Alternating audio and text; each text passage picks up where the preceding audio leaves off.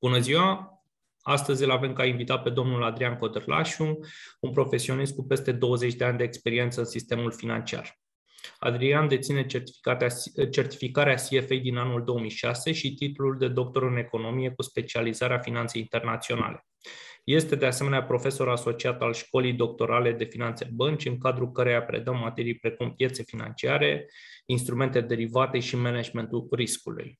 Din decembrie 2015, Adrian este președintele CFA România. Domnule Adrian Codorlaciu, vă mulțumesc pentru că ați acceptat invitația noastră de a discuta despre sustenabilitatea în investiții și despre ESG. Bună ziua, vă mulțumesc pentru invitație. Uh, pentru început, pentru cei care nu cunosc, povestiți-ne puțin uh, cu ce se ocupă CFA România și care sunt principalele obiective ale organizației.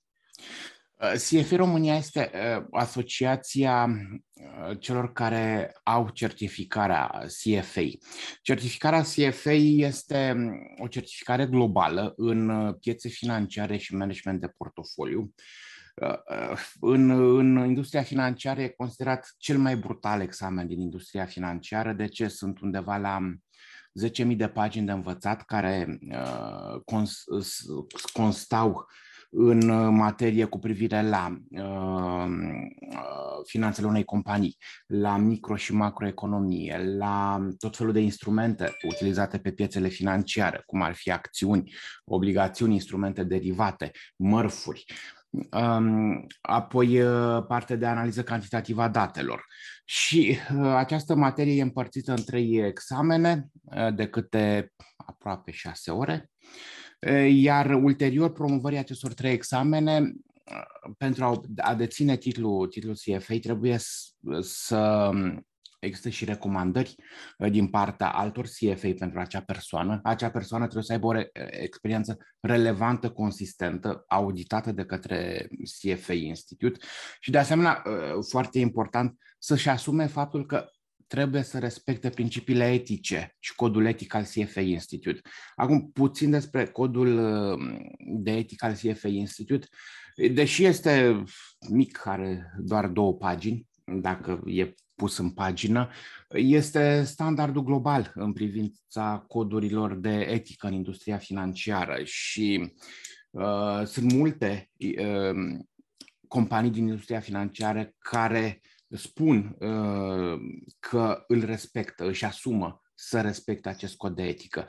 Atât membrii um, CFA uh, Institute, cât și candidații în unul dintre cele trei examene ale CFA Institute pentru a deține titlul CFA, trebuie anual să-și asume că vor respecta acest cod de etică. În România suntem undeva la 250 de, de persoane care suntem acum în, în CFA România. Mă rog, am fi fost mai mulți, dar cum spuneam, CFA Institut are o certificare globală, deci cine, cine, cine promovează acest examen poate lucra în industria financiară oriunde în lume.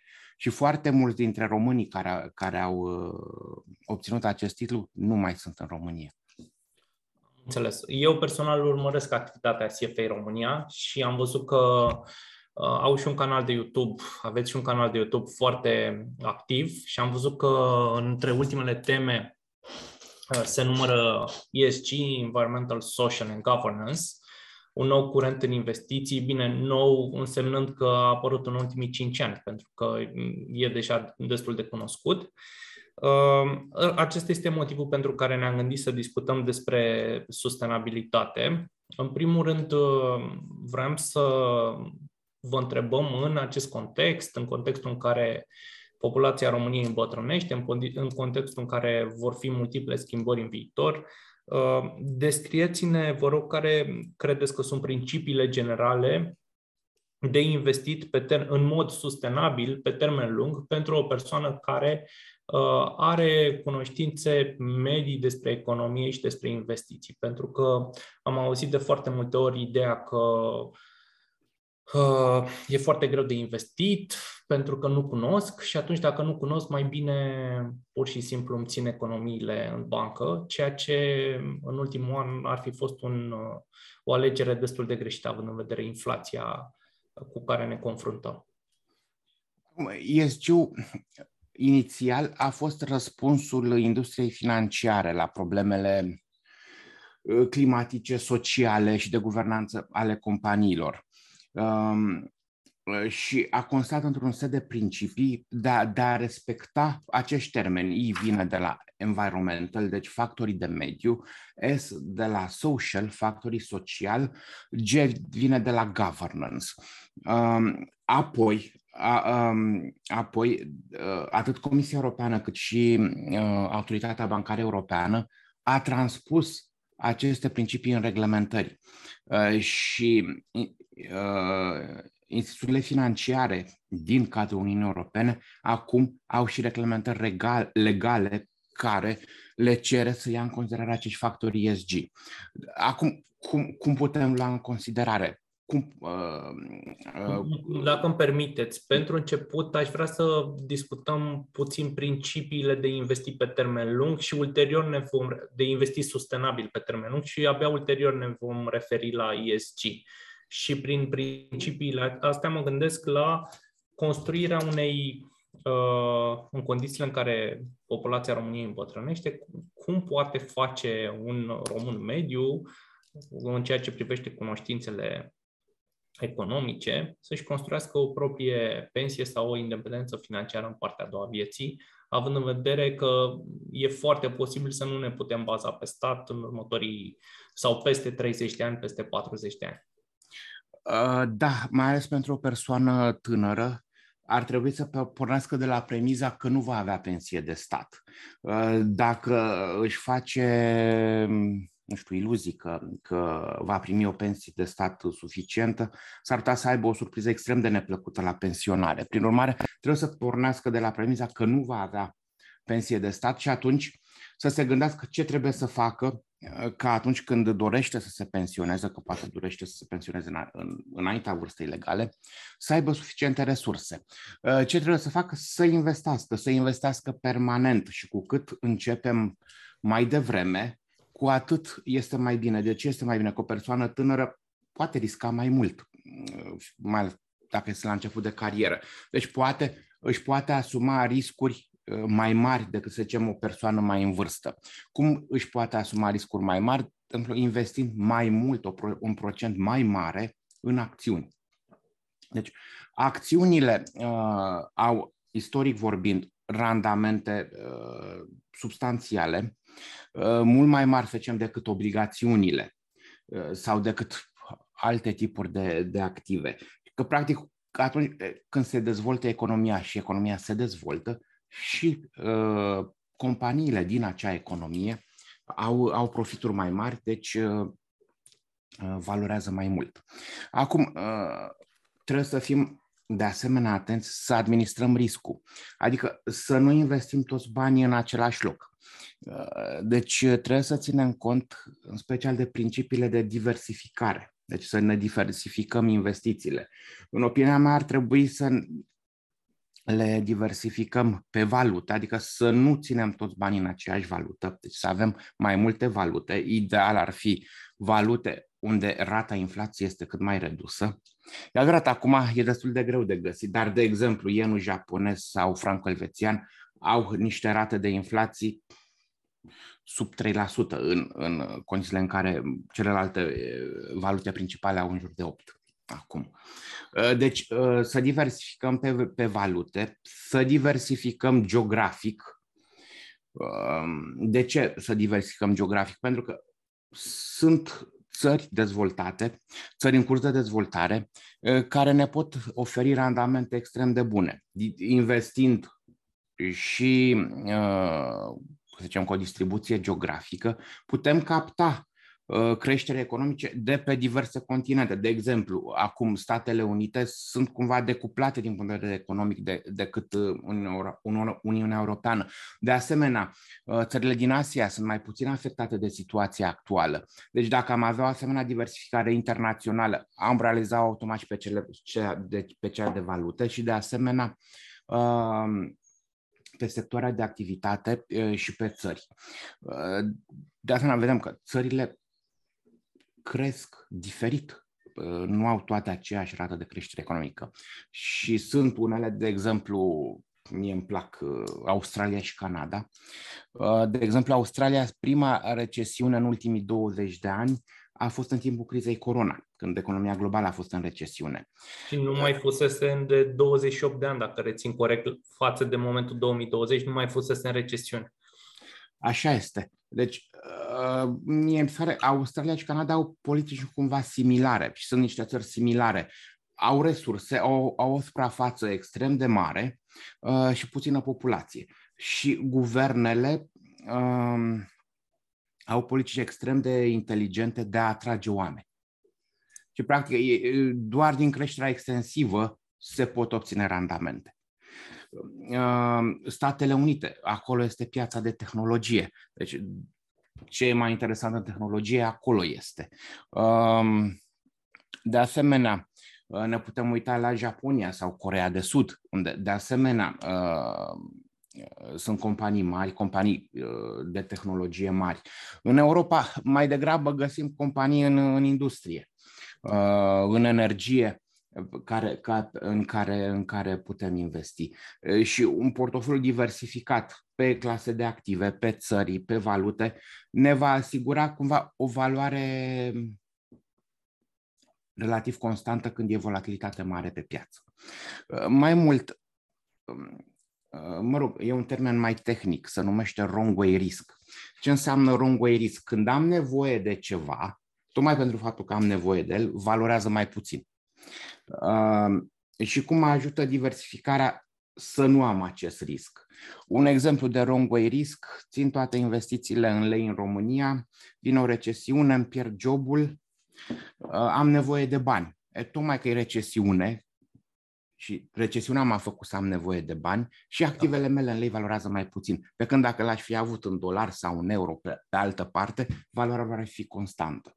Deci, uh, un, un exemplu de beneficiu al, al diversificării. Apoi, dacă doresc, și acum depinde de fiecare investitor individual, pot să țin cont în activitatea mea de, de investiții și de factorii ESG. Dar depinde de fiecare uh, cât de mult dorește să țină cont de acești factori. Da. Apropo de ce ați spus legat de diversificare și de sustenabilitatea unui portofoliu pe termen lung, uh, cu siguranță cunoașteți că în finanțele internaționale există un fenomen care se numește home country bias. Adică noi ca români tindem să investim uh, mare parte pe BVB, să spunem, nu știu dacă e cazul, uh, pentru toți, Uh, dar acest home country bias există. Cu siguranță americanii investesc cel mai mult pe piața lor și așa mai departe. Acest home country bias s-a manifestat și în ceea ce privește activele rusești și investitorii individuali ruși, care au suferit pierderi enorme în această în perioada imediată imediat după uh, începerea războiului și care ar fi putut evita acele pierderi în ipoteza în care aveau diversificare suficientă. Adică sigur că ar fi pierdut niște bani, asta e cert, dar cu siguranță nu ar fi pierdut foarte mulți dacă ar fi urmat uh, principiile de, de diversificare. Așa este. Uh, unul dintre greșelile făcute de investitori este acest home country bias. Îi se pare familiară o companie, o monedă și prin urmare, dacă îi se pare familiară, crede chiar și cunoaște ceea ce se întâmplă și că aia e cea mai bună. Dar sunt mult mai multe și mai bune în alte părți uh, și mult mai interesante. Dacă luăm, de exemplu, tehnologia, e clar, nimic uh, din România nu bate ce în alte părți. Energia, la fel. Uh, orice sector am luat, găsim uh, în alte părți companii mai mari. Asta nu înseamnă că nu trebuie să investim deloc în România. Uh, și România este o țară emergentă care oferă randamente bune, dar în cadrul unui portofoliu diversificat. Am înțeles. Uh, bun, acum ne vom referi puțin la curentul ESG, Environmental, Social and Governance. Îmbrățiș... Investitorii au îmbrățișat acest curent pentru că vor să investească în active uh, care respectă aceste principii, care sunt prietenoase cu mediul, care au anumite funcții sociale, care respectă principiile de guvernanță corporativă și așa mai departe. Și de obicei am observat că acest lucru se face, nu, corectați-mă dacă greșesc, prin evitarea anumitor sectoare considerate sensibile sau considerate că nu îndeplinesc standardele ESG. Uh, acum, ce vreau să vă rugăm e să ne prezentați puțin uh, această modalitate de a investi, cum o putem face în mod concret și beneficiile pe care le putem aduce pentru mediu, uh, adică vom avea, practic, împușcăm două iepuri deodată, în sensul că și investim și încercăm să ne construim acel portofoliu pe termen lung de care am discutat până acum și în același timp uh, facem bine și mediului sau mai degrabă alegem să nu investim în activele pe care le considerăm uh, nocive. Să-i luăm, să luăm pe rând cei trei factori, să luăm factorii de mediu. Da. Uh, ce înseamnă? Modificări climatice, afectarea biodiversității, epuizarea resurselor, producerea de deșeuri, poluare, defrișări și așa mai departe. Deci putem să vedem uh, uh, ce companii generează așa ceva și facem ceea ce se numește selecție negativă. Le eliminăm din, din cadrul por, portofoliului nostru eligibil de, de investiție. Uh, de exemplu, pe uh, modificări climatice, cele care cumva emit uh, gaze cu efect de seră în atmosferă. Și să putem lua, gen linii aeriene, mașini pe combustie internă. Apoi, pe partea de resurse, epuizarea resurselor sau poluare. De exemplu, extrem de poluant este cărbunele. Cine arde cărbune? E adevărat, și petrolul, uh, o rafinărie poluează, uh, petrolul poluează, iată mai puțin, dar și el poluează. Uh, deci mai degrabă, dacă ne uităm la energie, favorizăm energia verde, adică solar, vânt, mare, să zicem, chiar fuziune nucleară. Au început câteva companii să, să fie mult mai active în domeniul ăsta. Apoi să ne uităm la factorii sociali. Uh, exemple de, de, de factori sociali, drepturile omului. Pot fi situații în care sunt companii care nu respectă drepturile omului. Nu, nu e cazul în Europa, în, în Europa sau în, um, în America de Nord, însă pot utiliza forță de muncă prin Asia sau prin Africa uh, și uh, să nu îi se respecte drepturile omului, adică să fie munciți mai mult de 8 ore pe zi, să în condiții extrem de grele, să folosească munca copiilor, um, uh, relațiile între angajați să nu fie conform legii, uh, de asemenea relațiile cu comunitățile locale să um, aibă ca și consecințe, de exemplu, protest, protestul ONG-urilor sau uh, revolte ale comunităților locale, cum am mai văzut. Uh, deci a, a, a, aceștia sunt factorii sociali, iar acum un mare factor social, uh, eu aș spune cel mai mare din tot ce înseamnă ESG, e, e ceea ce se întâmplă în Ucraina. Uh, practic am, avem aproape 6 milioane de, de persoane care uh, au căutat adăpost de, din cauza războiului. Uh, avem uh, proprietăți distruse, oameni uh, civili bombardați fără nicio vină. Deci acesta ar vedea cel mai important factor social la, și probabil cel mai important factor ESG la, la, la momentul actual. Și vedem, uh, uh, de exemplu, companii care se retrag din Rusia. Nu neapărat companii, doar, doar companii energetice, ci orice fel de, eh, de companie. Am văzut uh, fast food-uri, uh, companii auto, uh, relațiile companiilor cu cu comunitățile sau cu țările în care, în care își desfășoară activitatea. De exemplu, cum se poziționează versus mită și corupție, uh, cum sunt plătiți executivii companiei, uh, diversitatea și structura bordului, uh, dacă e permis lobby politic sau donații, care e strategia fiscală a companiilor. De exemplu, multe companii sunt criticate că își au sediile în paradisuri fiscale pentru a evita taxare. Ăștia ar fi și factori de guvernanță um, care, care, care afectează companiile. Deci aceștia ar fi factorii și, practic, făcând selecție negativă, funcție de cât de strict vrem să fim atunci când uh, investim, uh, ne, uh, ne selectăm companiile pe care le includem în portofoliu. Am înțeles.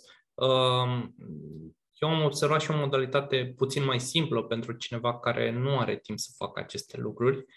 Există anumite ETF-uri, anumite instrumente care prin natura lor, astfel cum sunt construite, sunt construite astfel încât să respecte uh, aceste standarde ESG, adică selectează în coșul de acțiuni în care investește doar anumite companii care respectă aceste standarde. Și atunci, practic, printr-un, printr-un singur instrument sau prin câteva instrumente, puține, până în cinci, un investitor poate să-și construiască un portofoliu care să respecte aceste uh, principii de care ați vorbit până acum. Uh, așa este, să pot utiliza și ETF-uri, însă uh, modul cum un asset manager alege să, să includă factorii ESG diferă de la un asset manager la altul. Unul poate să fie extrem de strict, altul mult mai puțin strict. Deci faptul că cineva spune eu respect factorii ESG, nu înseamnă că s-ar putea să nu coincidă cum respectă el da. factorii ESG cu cum vreau eu să îi respecte. Um, și atunci mai am, mai am un tool um, care pot să-l folosesc. Uh, sunt companii, de exemplu Refinitiv, care acordă ratinguri ESG companiilor. Și ratingul e similar cu ratingul de credit, adică A, B, C, D. Uh, și, de exemplu, uh, un, un uh, ETF poate să fie de la C în sus, altul poate să fie de la B în sus, altul să aleagă numai A, să fie foarte strict. Și atunci, practic, eu văzând ratingul ETF-ului, pot să văd cât de strict el de fapt. Da, da, da. Există acele ESG scores și ne uităm pe ele și astfel determinăm exact Uh, cât de strict e managerul. Evident, cu cât este mai strict, îmi închipui că diversificarea se diminuează, pentru că va alege un număr mai mic de companii. Adică e, e, e tot timpul acest trade-off între diversificare pe de-o parte și respectarea cu strictețe acestor principii pe de altă parte. Așa este, cu cât ratingul e mai strict, se califică mult mai puține companii. Dar, cum spuneam, legea spune doar să luăm în considerare. Modul cum alegem să luăm în considerare depinde de noi. E decizia noastră și putem fi mai strict sau mai puțin strict. E adevărat, acest lucru are, are efect asupra diversificării portofoliului și, bineînțeles, asupra randamentului portofoliului. Da, exact despre asta vreau să vorbim în viitor, pentru că tot ceea ce am vorbit până acum, bineînțeles că sună foarte bine și cred că cu toții, dacă ar trebui să alegem să investim sau să nu investim, ținând cont de factorii ESG, Um, vom alege să o facem, adică dacă ar trebui să facem o alegere în acest sens.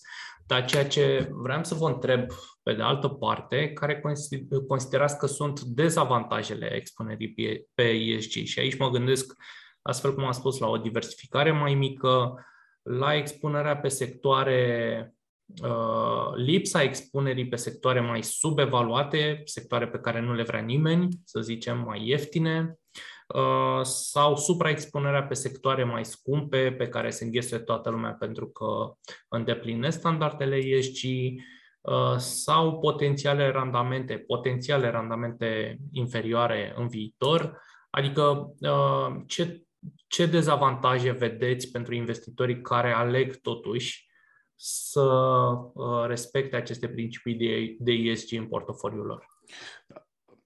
Acum, până, până la uh, izbucnirea războiului în Ucraina, uh, era un focus extrem de mare pe, pe ESG și pe acești factori, în special pe partea de climă.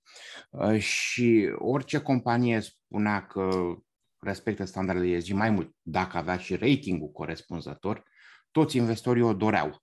Și până, până la, la acest război, companiile cu scor mare de ESG au avut randamente extrem de bune dar probabil, uh, cum ați spus și dumneavoastră, erau poate ceva mai supraevaluate decât celelalte. Uh, și prima acum au avut o corecție uh, aceste companii. Și da, un alt dezavantaj e că poate nu mi-au expunere pe anumite anumite sectoare.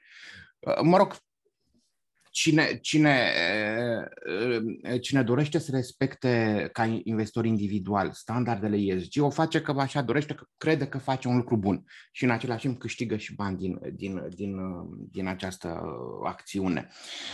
Probabil el nici n-ar vrea acele, acele companii, de exemplu, mine de cărbune sau centrale pe ardere de cărbune sau cineva care, să zicem, da, extrage poate litiu da, sau aur, dar îl extrage din Asia folosim muncă, muncă a copiilor. Nu dorește acest lucru. Sau, nu știu, o companie care produce genți de lux, haine de lux, omorând animale, care tot ESG. De asta depinde de, de convingerile fiecăruia și cât de important este pentru fiecare un anumit factor s-ar putea unii să se uite doar la partea de I, alții doar, doar la partea de S. Uh, și atunci, în modul acesta, selectează uh, investițiile. Dar da. este asumat. Sunt total de acord cu ce ați spus. Acum, uh, singura chestiune la care mă gândesc e că acele companii care, să spunem, nu îndeplinesc standardele ESG sau o parte din ele, tot vor trebui deținute de cineva atâta timp cât ele există. Și dacă ele există, evident că fac parte din indici și dacă fac parte din indici sau indiferent dacă fac sau nu, ele vor fi deținute sau acțiunile lor vor fi deținute de cineva. Și sigur că vrem să evităm expunerea pe acele companii, însă ce vreau să vă întreb e dacă e cu adevărat, dacă noi cu toți încercăm să evităm expunerea pe ele, până la urmă nu vom reuși, pentru că cineva le va deține. Și atunci, uh, curentul acesta ESG este cu adevărat eficient, adică ajută cu adevărat mediul sau relațiile sociale sau uh, și așa mai departe, sau pur și simplu încercăm noi la nivel individual să nu contribuim la aceste chestiuni. Da, încercăm și noi și industria financiară adoptând aceste standarde și reglementatorii să contribuim cumva la reducerea încălzirii globale. Uh, și la o, a face o societate mai bună, credem noi. Uh, acum, uh, acele companii, da, vor fi deținute de cineva, vor fi creditate de cineva, dar costul lor de finanțare va fi mult mai mare. Și de aici impulsul pentru ele mhm. de a, de a, de a se adapta acestor criterii. Adică de exemplu, vor fi forțate, dacă pot și acolo unde pot, să se îmbunătă- să-și îmbunătățească scorul ESG ca să atragă mai mulți investitori și să aibă acces la finanțare mai ușor. Da, așa este. De exemplu, să luăm o companie de energie care folosește combustibil fosil. Ea poate să-și diversifice sursele investind în uh, energie regenerabilă și atunci se va îmbunătăți scorul ESG. Uh, sunt tot felul de tehnologii să capteze carbonul pe care îl generează și atunci îi se îmbunătățește scorul ESG. Practic, va conta amprenta ei de carbon. Dacă prin alte uh, lucruri pe care le face aduce o amprentă negativă, cu cea pozitivă se compensează, ajunge poate carbon neutrală, deși folosește și tehnologii poluante, uh, dar atunci scorul ei ESG se va îmbunătăți. Și iarăși ce va fi important, uh, reglementările europene vor cere instituțiilor financiare să-și raporteze uh, amprenta de carbon a portofoliilor. Și atunci, practic, investitorii vor, vor vedea care, asta e cel mai bun mod de a arăta că respect sau nu standardele ESG. Am înțeles. Deci, în mod evident, ajutăm pentru că acele companii care nu respectă sunt forțate să uh, facă pași în a le respecta, în a respecta aceste standarde. Și pe termen lung ar trebui, evident, să creăm o societate mai bună. Așa este. Vor fi forțate de piață să se adapteze. Sună bine.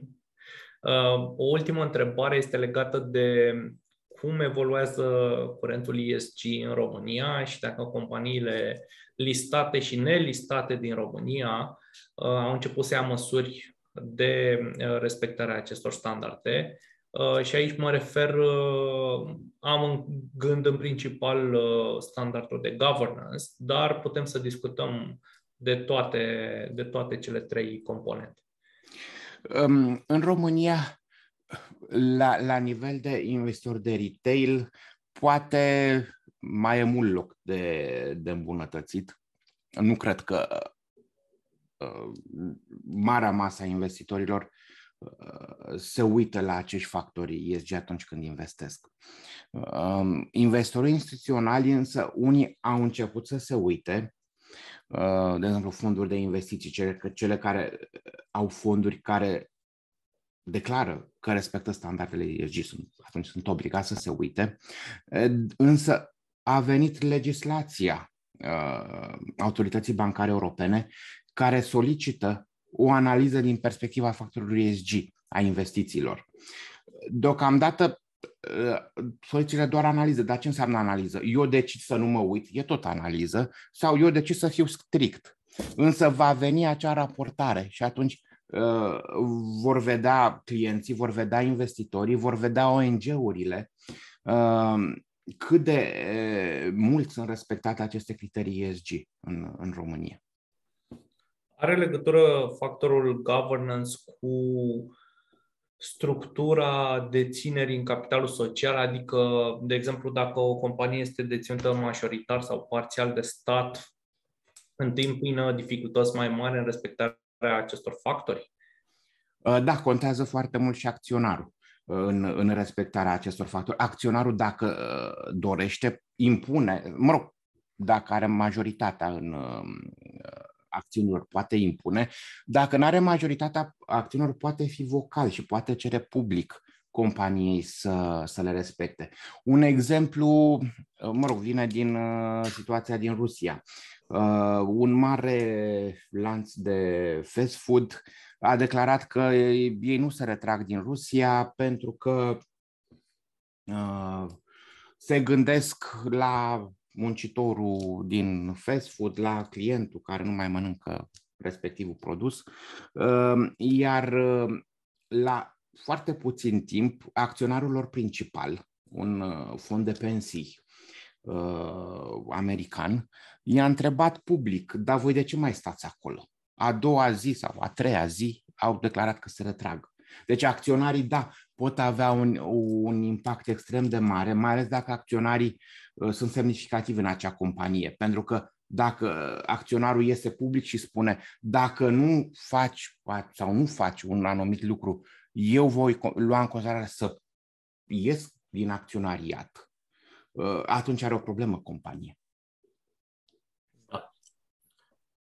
Bun, uh, cred că ne-am lămurit cu ce înseamnă ESG și care sunt uh, beneficiile uh, în a ține cont de aceste principii în cadrul investițiilor noastre. Aș vrea să vă dau cuvântul dacă vreți să spuneți orice alt aspect în legătură cu ESG sau în legătură cu investițiile pe termen lung după caz și în același timp să vă mulțumesc pentru prezență. Mulțumesc și eu pentru, pentru, pentru invitație. Acum, uh, ca, ca un ultim, um, un, un ultim cuvânt, uh, în, în ceea ce privește investițiile individuale, trebuie să gândim pe termen lung, mai ales dacă scopul nostru e termen lung, să gândim pe termen lung. Adică, de exemplu, acum este o volatilitate ridicată pe piețe. Dacă avem orizontul pe termen lung, nu ne apucăm să tranzacționăm, nu vom prinde noi trendul.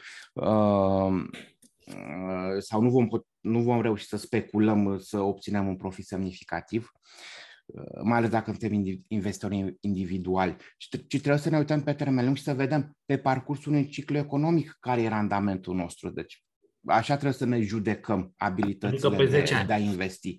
10 ani, 7 ani, dar un, un termen lung, astfel încât să prindem un întreg ciclu economic, adică și recesiune și boom economic. Da, pentru că, într-adevăr, anul acesta a fost uh, dureros pentru o parte din investitori, mai ales cei care aveau expunere mare pe, expunere mare pe acțiuni și pot fi descurajați, însă dacă au ales să facă acest lucru pe termen lung, trebuie să se țină de plan. Și de asemenea să, să ne cunoaștem. E important să ne cunoaștem cum reacționăm, mai ales când suntem în pierdere. Da, e da, da. important da. să știm lucrul ăsta. 90% probabil din activitatea de investiții la nivel individual o reprezintă aspectul psihologic. Și e foarte greu de gestionat, dar cu siguranță cu educație putem să o facem. Da. Bun, vă mulțumesc foarte mult pentru prezență. Și eu vă mulțumesc. O zi bună. O zi bună.